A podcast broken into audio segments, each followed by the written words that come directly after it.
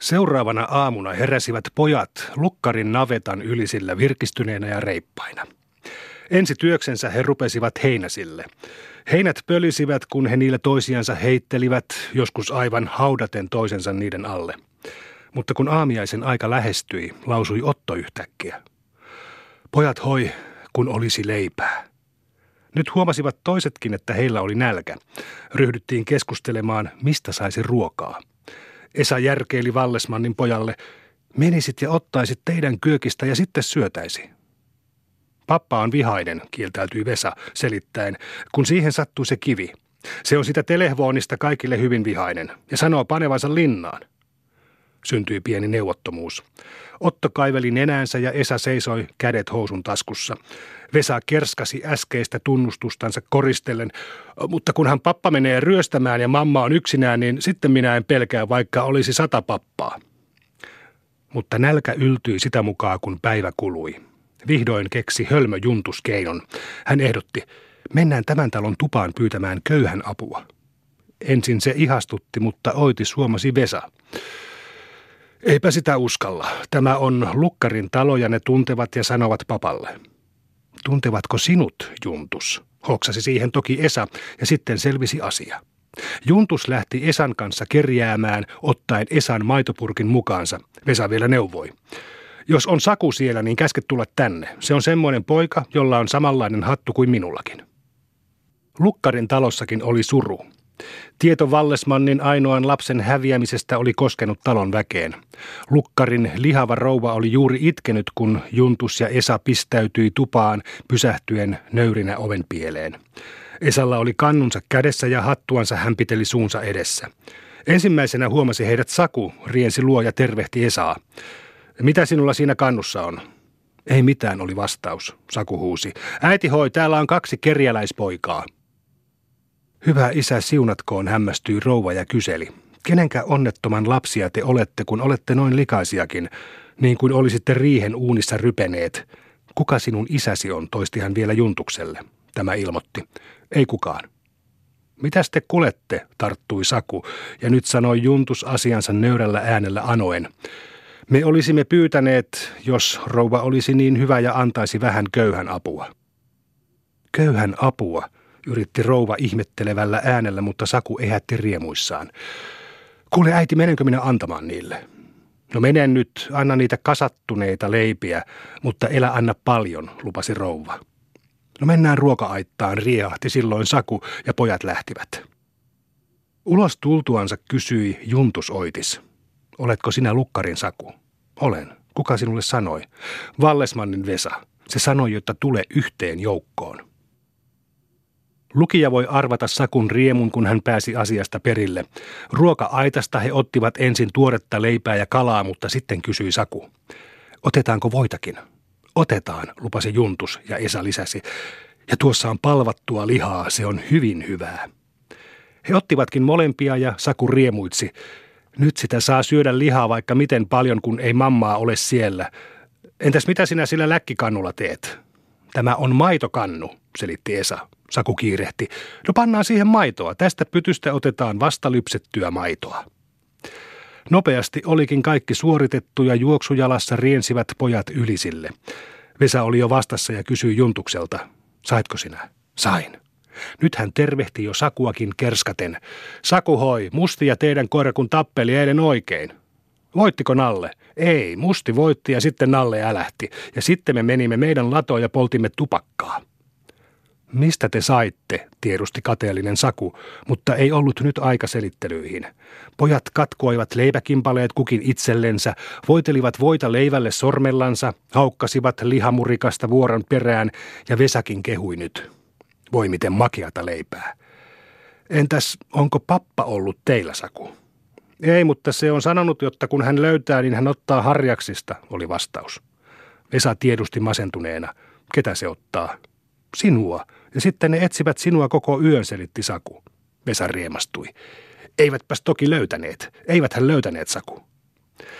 Eivät, vahvisti toinen ja ryhtyi seisomaan päälaellansa kehuen. Seisoppas sinä, Vesa, näin. He olivatkin jo syöneet ja ryhtyivät nyt koettamaan päällänsä seisomista. Se ei kumminkaan onnistunut toisille ja Saku oli nyt joukon sankari. Hän kehasi uskaltavansa tehdä vaikka mitä. Silloin väitti Otto. Eipäs vaikka mitä. Tuosta luukustakaan et uskaltaisi hypätä alas, väitti Vesakin jo nyt, mutta silloin Saku yltyi ja sanoi. Jos tuosta mätettäisi ensin sinne alle oikein iso läjä heiniä, niin uskaltaisi vaikka henki menisi. No mätetäänpäs, riemastui silloin koko joukko ja kiireellä ryhtyivät he syytämään lukkarin heiniä alas navetan likaiseen permantoon. Nyt hypätään, kerskasi Saku, kun läjä oli valmis ja suhahti alas. Nyt huudahtelivat toiset toinen toisensa jälkeen, tupsahdellen samalla alas pehmeään heinäläjään. Alkoi iloinen hyppääminen kilpaa. Kiivettiin tikapuita myöden ylös ja päätä pahkaa aina oitis alas, kunnes viimein koko joukko istui väsyneenä heinäläjässä ja alkoi juttelu. Siinä jutellessa johtui Sakun mieleen taas Vesan ilmoitus tupakan poltosta ja hän kysyi, osaisitko sinä, Vesa, puhaltaa savua sieraimista niin kuin renki Matti? Vesa ei vastannut. Saku kerskasi. Minäpä osaisin. Etpäs. Osaanpas. Simolan pojunkin kanssa kun me poltimme, niin minä osasin, mutta pojulle meni henkeen, väitti Saku.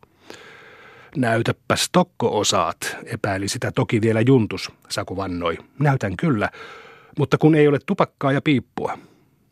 Kaikki myönsivät vaikenemisellansa, että niistä oli puute. Mietittiin. Vihdoin keksi Juntus keinon, hän ehdotti. Kun olisi putkea, niin tehtäisi putkipiiput.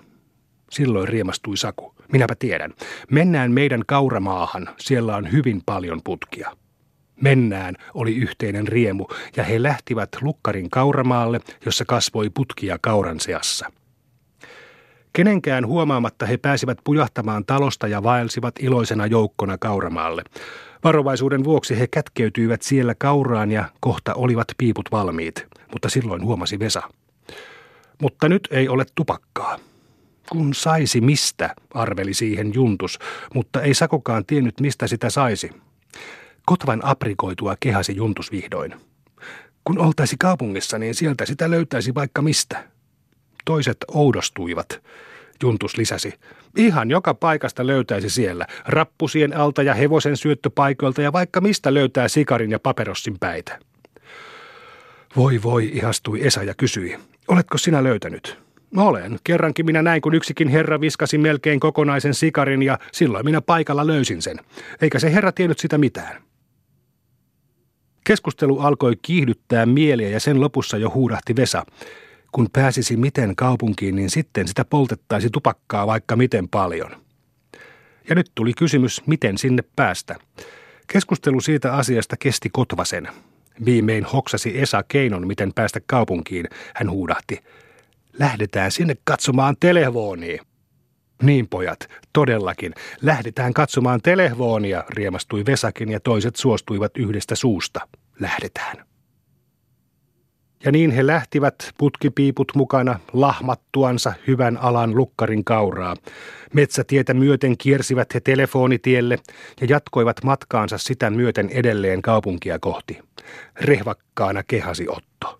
Nyt sitä nähdään Telefooni. Seikkailuitta he olivat päässeet yksinäisen Kosolan talon ohi. Siinä on tien vierellä syvä, kapea notko, jonka toisella puolella kohoaa jyrkkä ahorinne. 4 poikaa oli siellä rinteellä vuoleksimassa jännepyssyn jänteitä. Heidät huomattuaan ehdotti Juntus. Kivitetään noita poikia. Kivitetään. Ja oitis suhahtivat kivet ilmassa. Kylän pojat hoksasivat ja eräs heistä huusi. Pojat, ne kivittävät, annetaan vastaan. Niin alkoi kivisota. Kivet lentelivät kapean notkon yli. Sotijat etsivät suojapaikkoja. Silloin tällöin sattui kivi johonkin. Kuului silloin aina älähdys, sitten julma uhkaus ja sota kiihtyi. Viimein osui kivi Vesan otsaan, nostaen siihen pienen kuhmun. Toiset olivat saaneet samanlaisia kuhmuja johonkin muuanne, josta ne eivät näkyneet. Vesa suuttui ja huusi haukkumasanan. Räkänenä! Mikäs sinä olet, uhkasi siihen jo vastatappelia ja nyt alkoi toistensa haukkuminen. Saku huusi. Mustalaisen poika. Ja sinä rytkyläisen, tuli vastaus. Juntus huusi nyt. Sinun isäsi on akka. Ja sinun isälläsi on sappermentti. Ja sinun pipparmantti. Ja sillä on risanuttu, tuli lisää. Elä hauku, huusi Saku. Haukunpas, haukunpas tokko uskallat, uhkui Saku. Haukun kyllä. Minkäs teet kun haukun? Mörökölli, tarttui Vesa. Ja sinä körömölli, tuli vastaan ja sitä seurasi naurun rähäkkä. Vesa suuttui ja uhkasi. Saakeli. Tulepas tokko uskallat. Tulen kyllä, tulepas, ripakinttu, tulepas, tulepas, kutti, kutti. Ja silloin suuttui Vesa. Keppi ojona hyökkäsi hän aidan yli notkoon ja sieltä ylös vastustajien kimppuun. Toiset seurasivat mukana villisti huutaen. Vastapuoli viskasi vielä kerran kivillä, mutta sitten se syöksyi hurjaan pakoon ja niin oli rinne vallotettu. Esa ylpeili voitosta. Nyt jos tulisi vaikka mikä, niin se menisi pakoon, vaikka immosen härkä tulisi. Tahi vaikka tulisi 100 poikaa, yhtyi Juntus. Saku viskeli innoissansa kiviä ja Otto uhkaili. Kun me miehen kokoisella kivellä oikein viskaisimme, niin vaikka olisi miten monta poikaa, niin ne lähtisivät pakoon. Ja nyt lukivat he saamansa kuhmut. Jokainen oli saanut useampia, mutta Juntus sanoi niistä. Eipä ne näy. Tuo Vesan vain näkyy. Ja siksi otettiinkin lukuun ainoastaan Vesan kuhmu, ja Esa nauroi äitinsä parannuskeinoja muistaen. Kun olisi tehdä villavaatteella taikaa tahi ottaa maitopytystä kermaa ja voidella, niin se painuisi. Viime mainittua keinoa päätettiinkin käyttää ja joukko jatkoi matkaansa päättäen mennä ensimmäisestä talosta pyytämään kermaa. Mutta matka oli pitkä. Ikään kuin kulkua jouduttaaksensa ehdotti Esa. Pojat, ollaan hevosilla. Ollaan. Tehtiin pajunkuoresta ohjakset, otettiin patukat.